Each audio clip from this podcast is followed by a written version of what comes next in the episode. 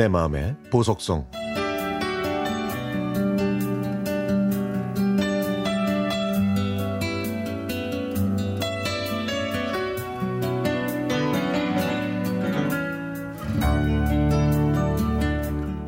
저와 막내 동생은 아홉 살 터울입니다.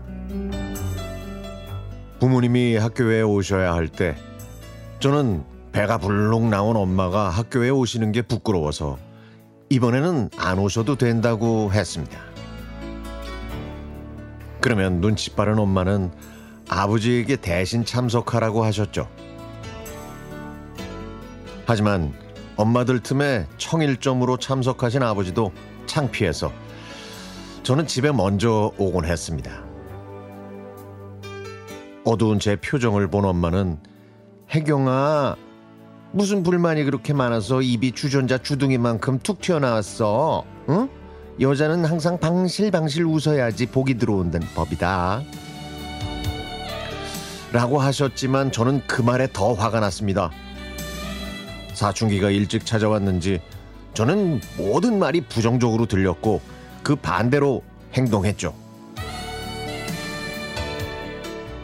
어느 날 아침 졸린 눈을 비비며 수도가에 가서 세수를 하고 있는데 문간방에서 응예 하는 애기 울음소리가 들렸습니다.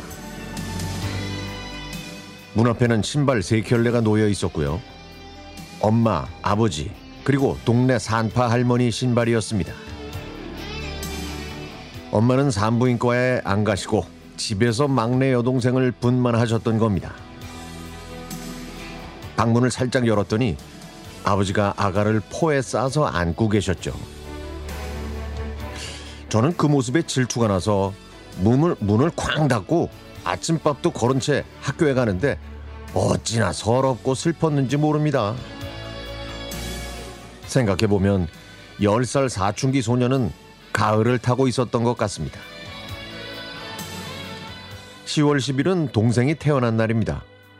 아버지는 쌍십절이라고 하시면서 마치 첫 아이를 얻은 젊은 아빠처럼 행복해 하셨죠. 4kg이 넘는 우량아 동생에 비해 20kg도 안 된 저는 동생을 돌보는 것도 버거웠습니다. 엄마가 가끔 동생한테 분유 좀 먹이라고 하면 제가 안고 먹이다가 이불 위에 내려놓고 셀프 수유를 시키곤 했죠. 세월이 흘러서 저는 저보다 다섯 살 많은 남자와 결혼했습니다.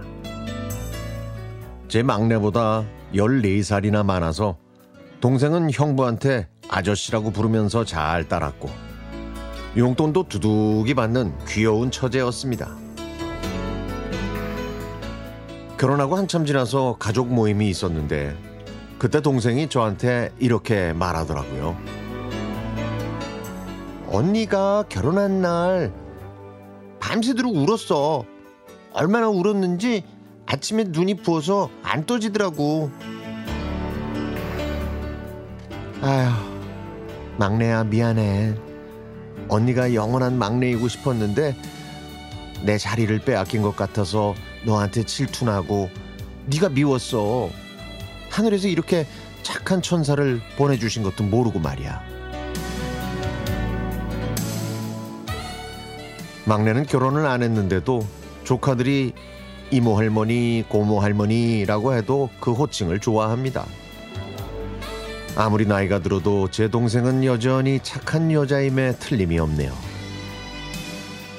그 착한 동생이 오늘 저희 집에 온다고 합니다. 동생이 좋아하는 김치전을 준비하면서 사랑하는 제 동생을 기다립니다.